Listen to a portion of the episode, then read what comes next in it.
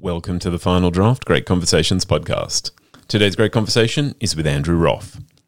The Final Draft Great Conversations podcast is all about books, writing, and literary culture. My name's Andrew Popel. Every week I broadcast Final Draft from the studios of 2SER in Sydney. Final Draft is dedicated to exploring Australian writing, from debut authors to household names. And every week we look into the issues that drive our storytelling and help you discover more from the books you love. These are the stories that make us who we are. 2SER broadcasts from the lands of the Gadigal people of the Eora Nation, and I'm recording on the lands of the Darug and Gundungurra people. Now, I want to acknowledge the traditional owners of those lands and pay my respects to their ongoing connection to their lands, acknowledging that these are unceded lands and that treaty has never been made in Australia. Andrew Roth is an award winning writer of short stories.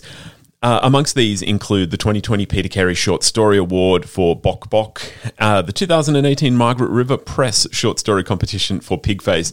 Both of those stories are part of his debut collection, The Teeth of a Slow Machine. And as with any collection, I am not going to try and summarize every single narrative. Andrew and I are going to get into it. So today, join me as we discover Andrew Roth's The Teeth of a Slow Machine. Andrew, welcome. It's we're going to have some fun today. I know it. Thanks, Andrew. Yeah, yeah, great to be here.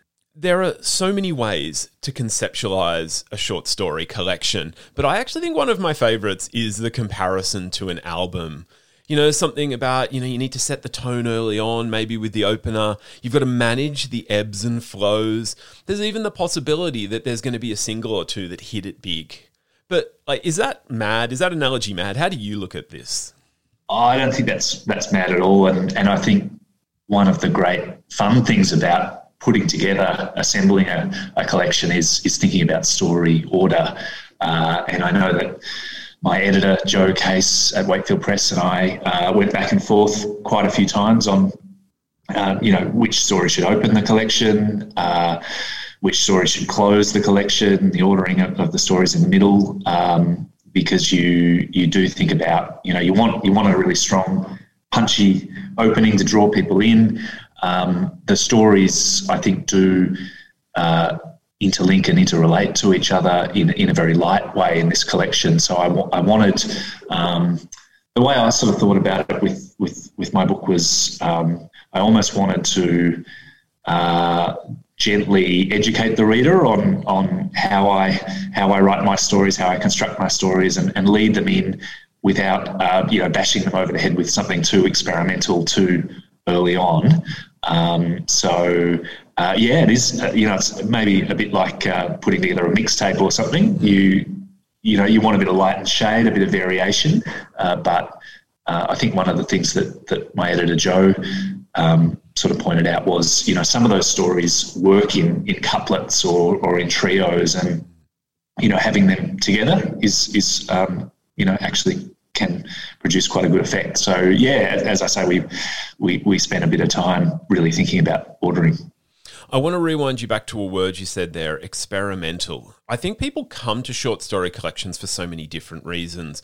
Some some people just they they don't want to think about a brick of a novel, especially late at night when you're worried that thing's going to land on your head. Other times you might be pressed for time. Other times you are looking for what is being done by the writer. Probably the most important reason to come to a short story collection. So tell me about the art, or at least your art of short storytelling. What it what it differs, what it offers and differs from other forms. Yeah, so I think what I like about writing short stories is that you can be a bit more daring, a bit more bold, a bit more offbeat than you might if you were planning to write a novel. There are, things you can do in a short story um, that you probably would find it difficult to sustain across the length of a, of a whole novel. Um, so um, you know, I think I think that's that's definitely an appeal. Um, I think the other thing with a short story is, you, you know, most short stories are moments in time or moments in a people uh, in a person's life. Uh, you're not trying to give a whole lifetime arc of a character. You, are picking a, a, specific moment, uh, and and so there are things that happen before the short story, and there are things that happen after the short story. Um, you know, the action in the short story that, that you don't have to delve into. Um, short stories can be a bit ambiguous. Uh, they can leave things unsaid. Uh, and, and, I actually really like that. I, I like making the reader uh, do a little bit of work to imagine what might be happening, um, you know, just before or just after the, the action in the story, or even, um, you know, because it is a short story, you, you, you can't spend a lot of time, you know, going into every uh, every kind of tangent. Um, I, you know, I like that idea. I think um, the poet Keats called it uh, negative capability. It's um, it's about uh, the things that are not said, but that are evoked by a, by a text. And I think the really good short stories, um, you know, employ that uh, to to great effect. I want to pull on the thread there. You said that there are things that maybe couldn't be sustained. I think we're going to get f- uh, further down the track. We'll get into maybe some stylistic things that you do, but when whatever it is, whether it be style, whether it be subject matter, um, when you say it can't be sustained, is there something inherent about the thing itself or the short story, or is it something to do with the reader as well? Maybe readers aren't ready to to read three acts and three hundred uh, pages of the the thing, whatever it may be. I'm not going to pull. I'm not going to pick on anything in the collection for this question. Uh, let, let me pick on something. So, uh, you know, there's a, there's a story in my collection um, that is is told in the form of a um, computer code script. Uh, it's called else if. Um, so so that is formatted and laid out as a um, a piece of computer code and the story is kind of embedded in the comments in the code. Um, I, you know, I, I, hope that works well uh, for for that for that story. Uh, if you read 80,000, 90,000 words uh, of, of that in a novel, um, it might get a bit exhausting. So I, I, guess that's what I mean when I say that there are some techniques, um, some modes of storytelling that that could get a bit wearing. I mean, you know, I'm sure there are readers out there who, who love experimental novels and, and are quite happy to to sit down and, plow through a whole novel of, you know, um, not using the letter E or, uh, you know, some other experimental form. But I think um, when you're writing a short story collection, you do get to play a little bit more and try out different different techniques and different different forms.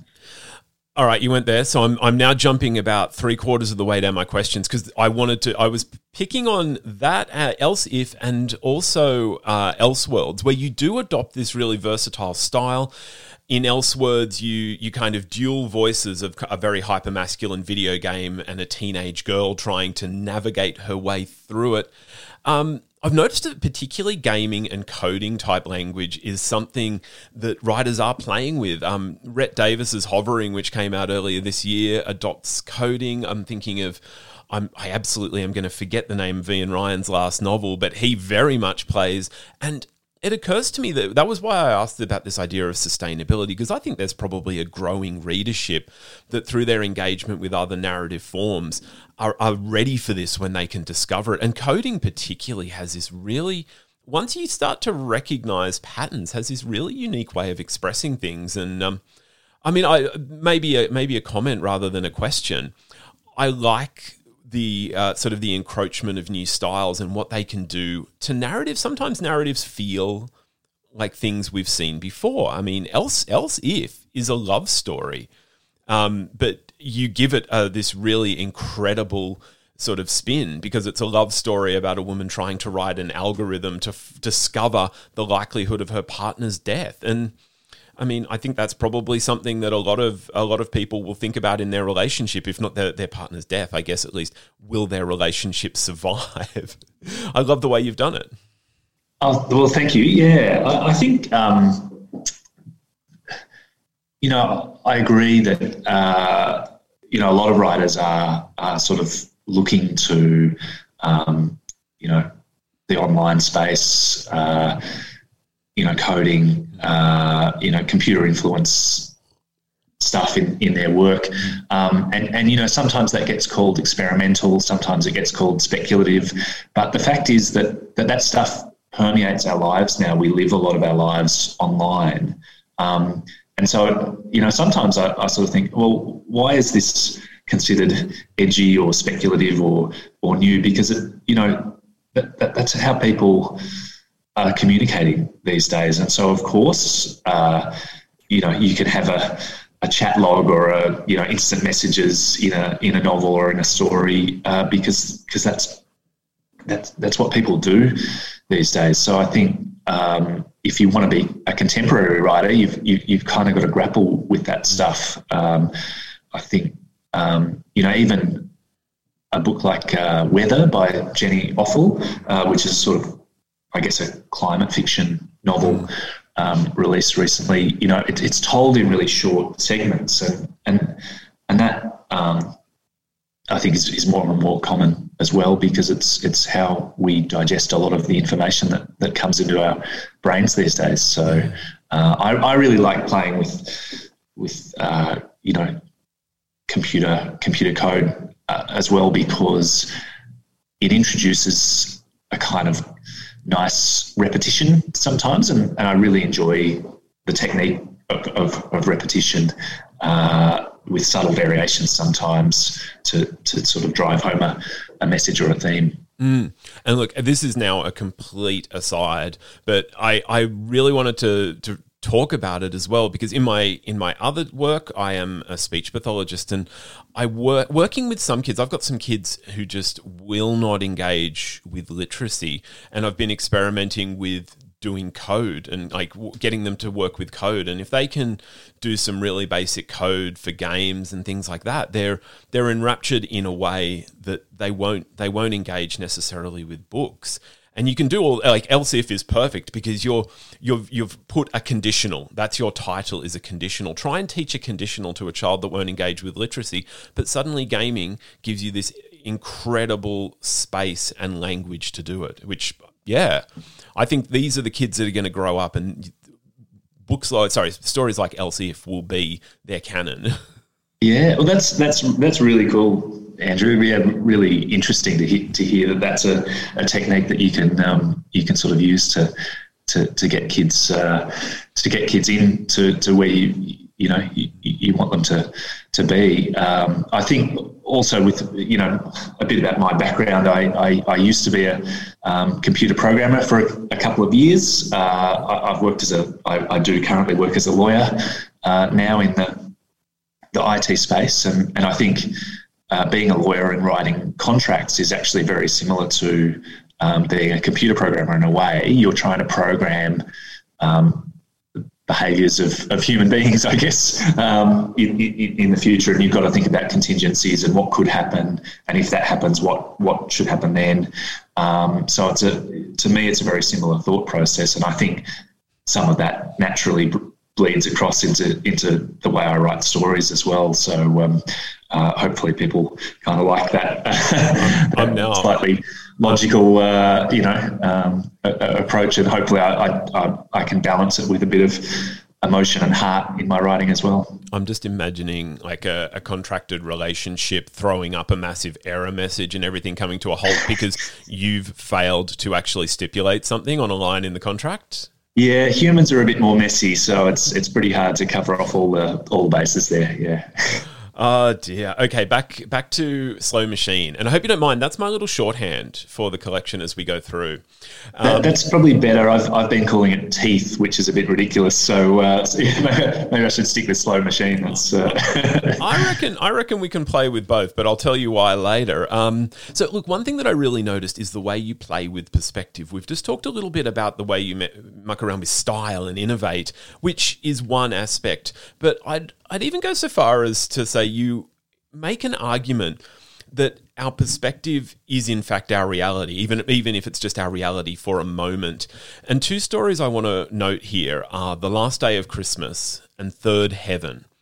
In both, we have widely different characters, but the way they view their world through a very focused lens, it leads us as the reader on a journey that's quite different, I would say, to the world that is orbiting within the story.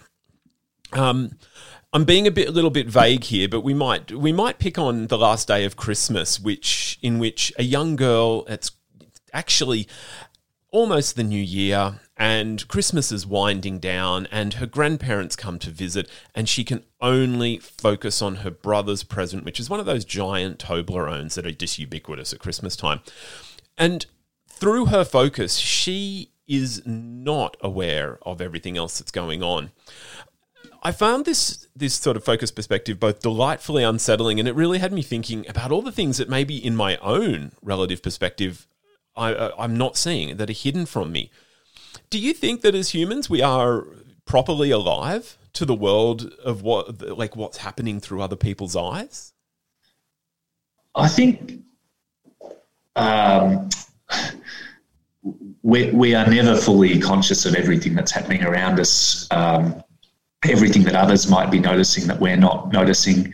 Uh, and so I really, I really do enjoy writing characters that have blind spots and, and, and the last day of christmas is probably an extreme example of that because it's told from the perspective of a child who who is not really processing uh, what's you know what's going on around her um, but um, you know in, in other stories as well i think uh, there's this there's a wonderful um, tension if you can create a character that um, really can't see what's in front of them, um, but the the reader who is who is reading the story, uh, you know, is it, you don't have to. It's, it's a way of sort of showing, not telling, I guess. You you know, the, the reader can see that this this character has this blind spot. Um, you don't need to make that express. The, the reader will do that work and, and figure it out for themselves. And and I think, yeah, I, I, you know, I probably draw draw on that technique a, a lot, and it's because um, I, I, do think we're all um, operating with a bit of tunnel vision, some some blinkers a lot of the time, uh, and you know, a big part of becoming an adult uh, and, and and working your way through life is uh, is is to try and actually open up your perspective, see things from other people's perspective, think about how your actions might be sort of construed or, or affecting people, you know, beyond the the, the narrow um, viewpoint that that you have. Let's not give it away because it's a great story, but I actually found in Third Heaven, I was very much more immersed in our our point of view characters way of seeing the world. I, I believed her reality and it was more a slow process of the blinkers coming off do you think it's maybe important to be immersive like that? Do you do you were you striving to have the reader say, go, oh, okay, this is a very interesting story in a space that I I um, haven't encountered before, and then slowly realize that something else was going on? Yeah, I think that one was a slow reveal, but but I also think that I, I want that character to have dignity, and I want the reader to to empathise with that character because for her, her her lived reality is is real to her. Mm. Um, it it might not be what we would say is this complete objective reality, but but she's living it. Uh, so, you know, as a as a writer, you've you've got to, you know, certainly your your viewpoint character or your main character has to be someone that that readers can can really, um, you know, get inside the head of, um, think is believable, um, and, and, has a, um, you know, a, an interesting inner life. Otherwise, the the story just falls flat. So. She, she does have a, a, a pretty out there perspective um, mm. for, for reasons, but um, yeah, I hope that I hope the reader can can go on that journey with her and and understand um, you know why does that why then, she's saying does that then muck around with our ideas of an unreliable narrator because i mean if we take if we take a person in their entirety and their point of view as making up their own reality. I mean just because it is different to ours does that make them unreliable? Is it is it actually important that we at least for a moment immerse ourselves and say this person is not unreliable. This person is is who they are at the moment yeah, great, great question. I, I actually would say that every narrator is unreliable mm. to a greater or lesser extent, um, if only because every writer is is unreliable and is and is only um, presenting one particular perspective on on the story.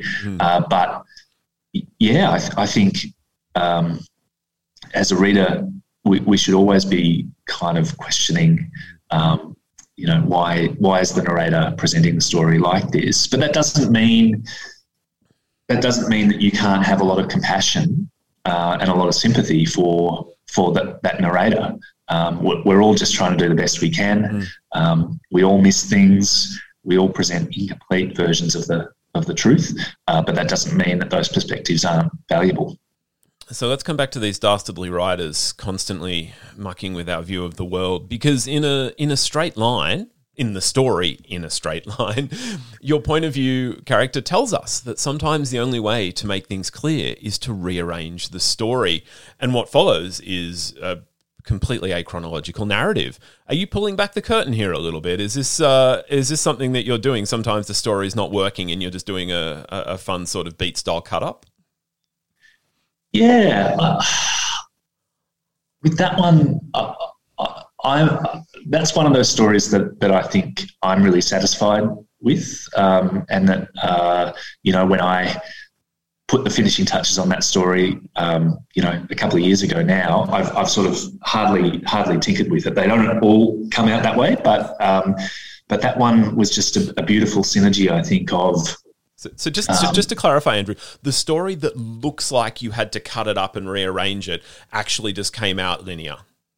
Um, I, I wrote it in a linear way. So just just to sort of explain, uh, the, the, the story is about um, a guy who um, sort of in, invents mazes um, on on his commute home from work each evening, um, and and so you know the the city to him is a is a sort of maze that he has to navigate to, to get home. Um, and the the, stru- the structure of the story is is jumbled um, in, in the manner of a puzzle. And I, I like that kind of mm. complementarity, I guess, uh, that the um, the structure of the story mirrors his personal struggle to um, to sort of get home each evening. So so that that was working. Um, I, I, did write it as a linear narrative, and and I did physically print it out, cut up paragraphs, and, and rearrange them Oh, um, uh, so, so it, it, absolutely was a, um, a process of of jum- jumbling up the story deliberately. But um, the the reason I liked the end result, I think, was because um, you know he, he, he's trying in his personal relationship with his with his partner to, to sort of reach a reach a happy ending. Um, the, the the story sort of in its jumbled form, I think builds builds to that happy ending. Um, and uh, so, it, yeah, it just um, I don't know.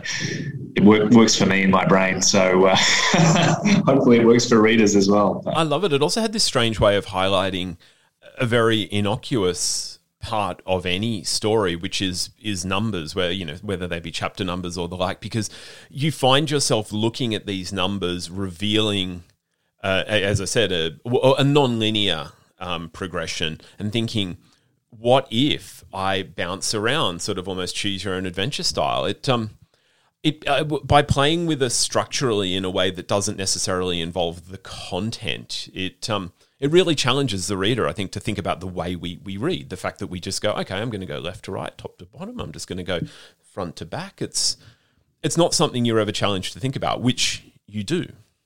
Yeah, I I did leave the um, the numbering in the story so that the segments are each numbered, and and if a reader you know cared to do so, they could rearrange the story back into a, a linear um, narrative. Mm. Um, I I briefly considered maybe taking the numbers out and, and, and just letting the, the, the reader try and figure all that stuff out for themselves, but I wasn't that cruel in the end. So uh, uh, I, I, I, gave some clues. Um, but yeah, I mean, I was interested in the idea that maybe a linear storytelling approach is not always the most satisfying way to, to, to tell a story. And, and, you know, lots of novels, of course, um, flash forward and flash back uh, for, for, you know, to, to sort of maintain tension or to, to, to shape the story in the right way um, or to reveal something that has been obscured in the in the story up until that point. So, you know, all, all writers think about time and, and moving forward and backwards in time, but uh, but that story in particular is um, you know very deliberate um, playing with with time and ordering. All right, I'm going to borrow a leaf from your book and I'm cutting up my questions. I'm going to do them all out of order. I, I, I, felt I felt like my opening questions were really about getting a sense of the collection as a collection, and and it's something that I think we naturally try to do when we see a collection. Like, how can I make the disparate uh, uh make it make sense as a whole? But now I'm going to jump around um, and get a bit more particular, really particular. In fact, let's talk about the title the the teeth of a slow machine. It feels a little like it could be a Fiona Apple song. Um, Although I've been shortening it to Slow Machine, which sounds a little bit like a Radiohead song. And you said, oh, yeah. You yeah, said you've been that. calling it Teeth. And I'm like, well, that sounds like a Florence and the Machine song. and I'm like, is Fiona, is Fiona, like if we put Florence and the Machine and, Fiona, and Radiohead together, we maybe we get Fiona Apple. There's Maybe, yeah. This yeah. is this is going to go to her on a radio station that plays about 80% music. There are going to be people calling in. Anyway, my, my first impression, Teeth of a Slow Machine, it felt like uh, there was grinding going on. And then the word inexorable kind of floated into my um, frame.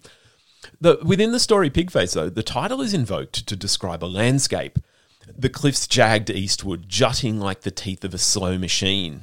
And again, we have this sense that there is a different perspective and it shows us something new in the world. But all of this means nothing if, you know, what did the title mean to you? Does any of that resonate?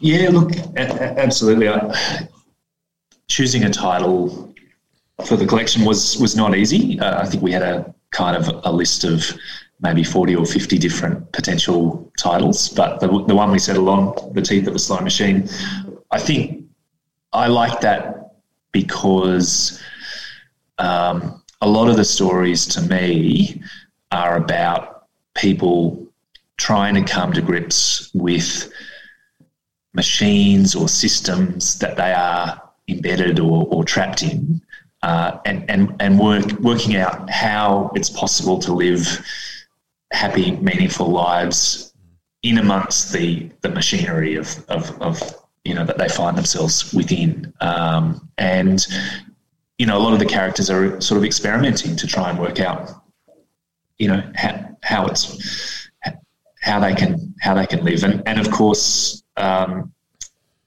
you know, we are all subject to various systems and rules in, in our lives.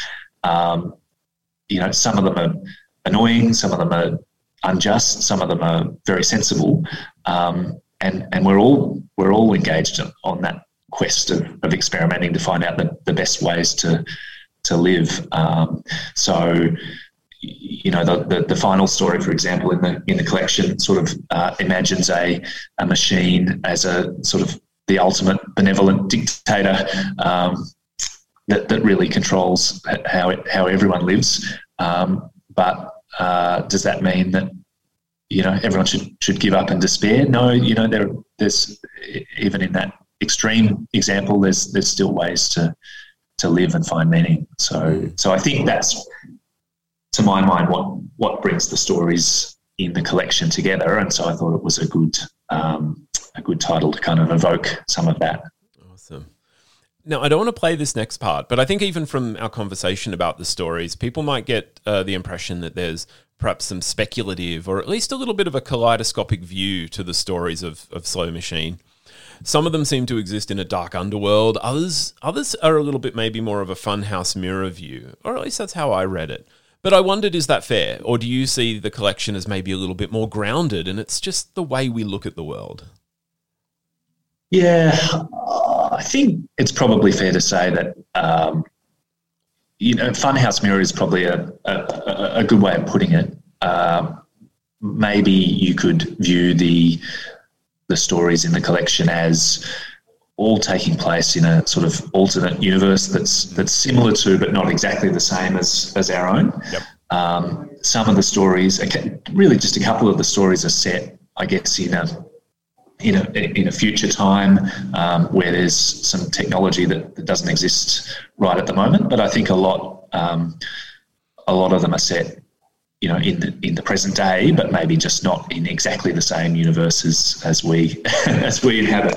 Uh, but hopefully, there's enough grounded stuff there to, to, to sort of keep uh, readers um, feeling like they they understand the world that these stories are, um, uh, are, are you know taking place in. And I don't think by any means you'd call a, a straight spec fic story collection. Uh, I don't think you need to be into sci-fi or, or spec fic to um, to sort of get into the stories. Um, you, you, know, I, I have as a reader, I'm um, you know I grew up on the the science fiction stories of the of the 50s and 60s. Um, that was what was in the bookcase at home, and that's what I devoured as a as a kid. So I think that definitely has influenced my work. Uh, but I, I certainly wasn't setting out to write a you know a, a set of spec spec fic stories. Mm. I'm glad you said universe a couple of times there, which I'm so glad. My next question was going basically to the idea that you know everyone's got a connected universe nowadays. Everyone just bringing it all together. And I caught a few cross references peppered through the stories of Slow Machine, which is is fascinating to think about the idea that maybe we're looking at an Andrew Roff connected universe. I'm waiting for the um, the movie studio to uh, to cotton on and and, and realise and you know pay me squillions of dollars to uh, option the, the whole the whole universe, but it hasn't happened yet. But you know it could happen any day, I suppose. Um, I, I really really enjoy putting those little linkages in between the stories. I think there is nothing in the stories to suggest that they would not necessarily all happen in the same uh, continuum, um, albeit separated in, in time and place. A lot of the, a lot of well, sorry, some of the stories are specifically um, expressly kind of set in and around Adelaide uh, because that's where I where I live. Um, a couple of the stories are, are not, uh, but they could very well all be in the same world in the same universe. So uh, I guess I presented that to the readers, um, you know, to, to, to sort of pick up and think about if they want to, or or you know, it's equally as valid to to ignore that and read each story as a as a sort of separate entity in and of itself. They they work in that way as well. I think it's fascinating for the fertile mind. We might start to wonder: Are the girls from the last day of Christmas in any way associated? Are they friends? Is it the same person with? Um, oh, I've just forgotten Elseworlds. The the, the character from the or the the, the player from um, that story.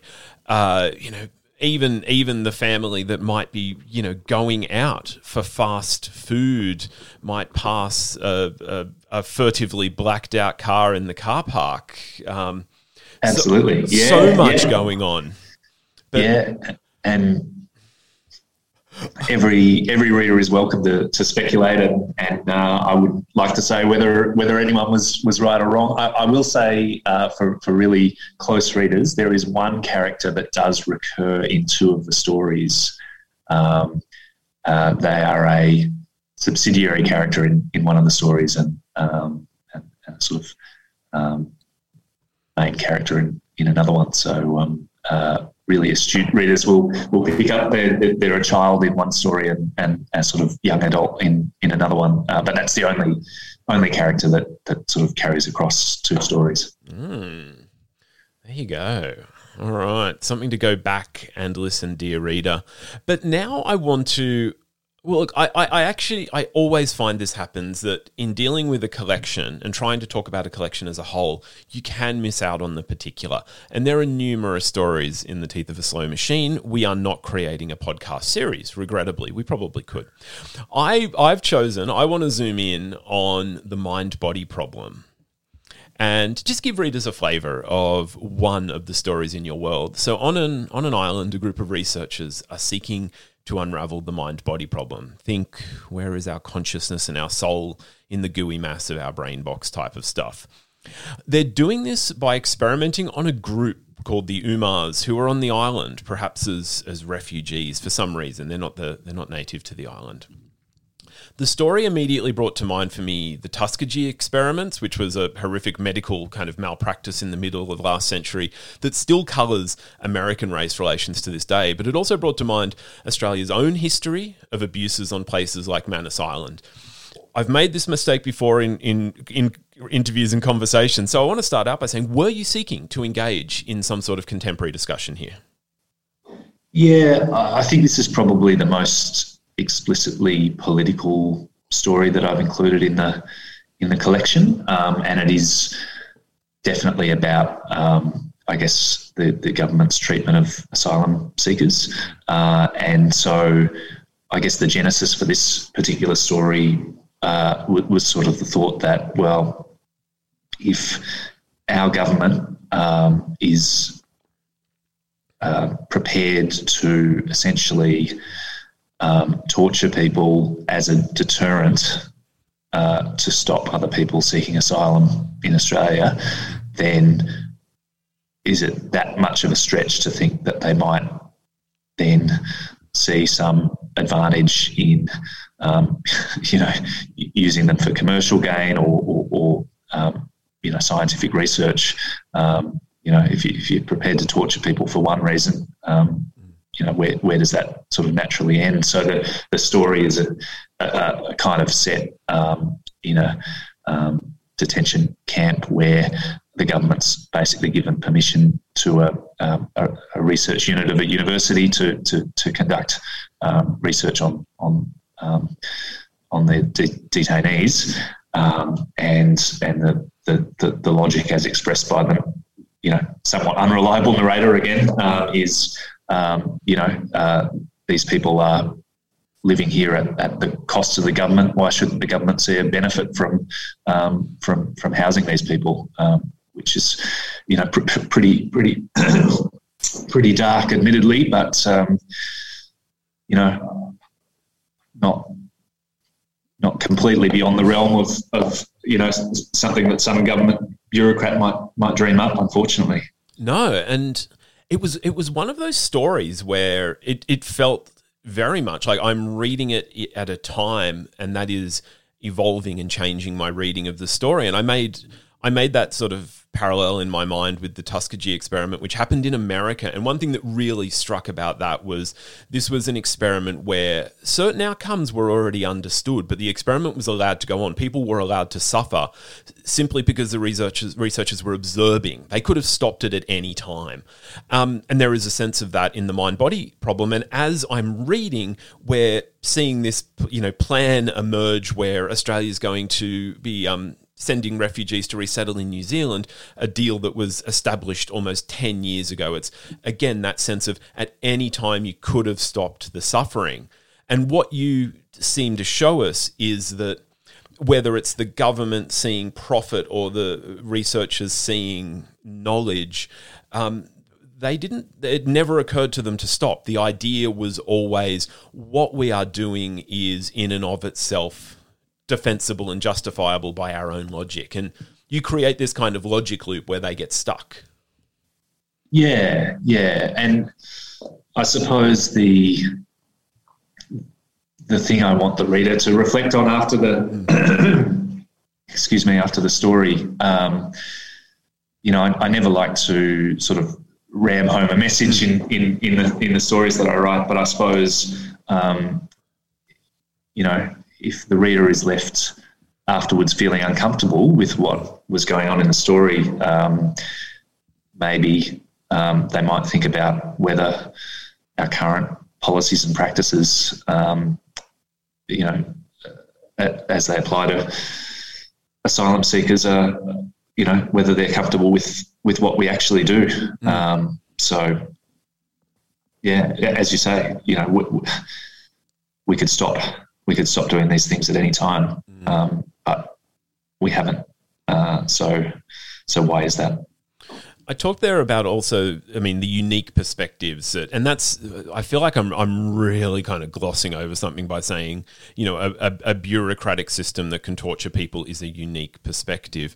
But um, you tell the story through diary entries from a lead member of the scientific team, and this style takes that kind of analytic view. And it it has that that way of at least in the the teller's mind of rationalizing the horrors it describes. Um, names are given to experimental or theoretical models that that make torture almost seem sanitary, but you you then so it's on day 152 the entries are labeled day 152 your researcher has a strange dream that kind of hints at the harm he is perpetrating.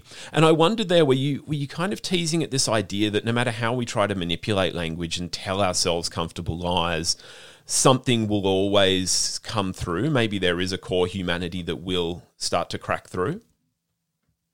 Yeah, I, I think so. I think you're right, and I think that character, you know, dresses up what what the scientific team are doing in, in very objective, detached language, uh, and maybe that's to protect himself from from the, the, the, the, cruel reality of, of what they're what they're doing. But but I think ultimately, um, even he can't fail to see the um, the inhumanity of, of, of, of what's going on uh, under his under his watch. Mm and it's really it's it's one of those things that I love in a world where it feels like for the better part of a decade we've had this battle around the idea of truth and that truth is somehow contingent that we can turn to literature that we can turn to essentially fictional worlds well told to see the truth in a way that we can't in our world. That's that's an extraordinary power that I, I see in this story, but also in parts of the collection as a whole.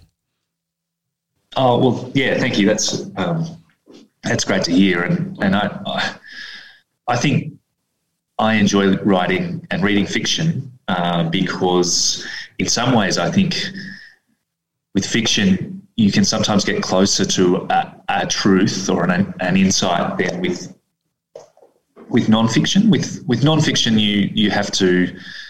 Uh, I guess follow where the facts lead and, and be true to the facts that that inform the inform the book. But with fiction, as a writer, you you have no nowhere to hide, no excuses. The story goes exactly where you want it to go and uncovers and turns over the rocks you want you want to turn over. Uh, so um, you can you can really get right to the heart of whatever you're trying to um, you know get get at. And for me, I think writing is a way of really wrestling with something I feel uncomfortable about or a problem I'm, I'm trying to solve. Uh, it's, a, it's a way of picking up a problem and looking at it from all sorts of different angles and trying to get to some insight that, that you, you previously didn't have. Yeah. Andrew, this has been such a terrific chat. I've, I've been trying to check. I started jumping around my questions right from the beginning, and you have been extraordinarily generous in your time. Are there any parts of the collection that you just feel it would be remiss if we didn't shout out or anything you want to mention from from Slow Machine? Uh, look, I, I think um, we've we've sort of uh, ranged over the collection quite quite widely. Uh, I think the only thing I'd, I'd add is um, you know we've we've probably touched on some of the more intense uh, stories, but I'd like to think there's a bit of humour in there that, that sort of levels the collection as well. Um, uh, you know, one of the the great uh, things about releasing a collection like this is you start to get a bunch of readers with eyes on on the stories, uh, these stories that have just existed for so long in your own head. Uh, and I'm really enjoying the re- the reactions and the responses. Um, it, even to the same story, uh, you know, I'll get one person saying, "Oh, that was hilarious. I really, you know, really love that. What a what a hoot!" And Another person will say about the same story, "Oh, gee, that was a bit dark. You, you know, you're a bit twisted and weird, aren't you?" you know, so I, I really like those diverse reactions, and I'd like to think that um, that people will read this collection and, and know two readers will have exactly the same reaction. Um, that that makes me, uh, you know, that thought really tickles me. So um, it's been great. It is absolutely fantastic uh, to yeah to and I, I probably did lean. I lent I lent into the, the stories that really kind of jumped out at me and, and gave me ideas. But it is it is a collection that just drives you forward. It it wants you to keep reading. And and I did the I did the strangest thing. I, I read it in pretty much a linear fashion. Often I jump around with short story collections but I tried to I tried to stay true. It's um it's you know like like listening to an album. I thought I'm gonna I'm gonna respect the artist's decision here. oh well, thank you. That's that's good to hear. I, I know that my editor will be happy to uh, to hear that all our agonising about story order uh, has, has has paid off. So uh, that's great. Thank you so much, Andrew. I'm going to give us a bit of an outro here. I am speaking. I am speaking with Andrew Roff. We are discussing his new short story collection. It is called "The Teeth of a Slow Machine." It's out now from Wakefield Press. Andrew, thank you so much for joining me on the show today. Andrew, it's been an absolute pleasure. Thanks for having me. That's it for this great conversation with Andrew Roff. Andrew's new book is the incredible short story collection, The Teeth of a Slow Machine. It's out now from Wakefield Press. Great Conversations is recorded on the lands of the Darug and Gundungurra people. The show is produced and presented, and all the other little bits and pieces, he even makes the coffee, by Andrew Popel. Stay in touch. You'll find us on Twitter, Instagram, and Facebook, and I will fully acknowledge that I can be pretty slack with posting. But when we get there, we get there, and I love to hear from you. I love to know what's going on in your reading world. Of course, if you just want more great conversations, more bits and pieces of book love, subscribe in your podcast app. Wherever you're getting this, there's a new great conversation, there's a new book club every single week. I am Andrew Popel. I will be back next week with more great conversations from Final Draft. Till then, happy reading. Bye for now.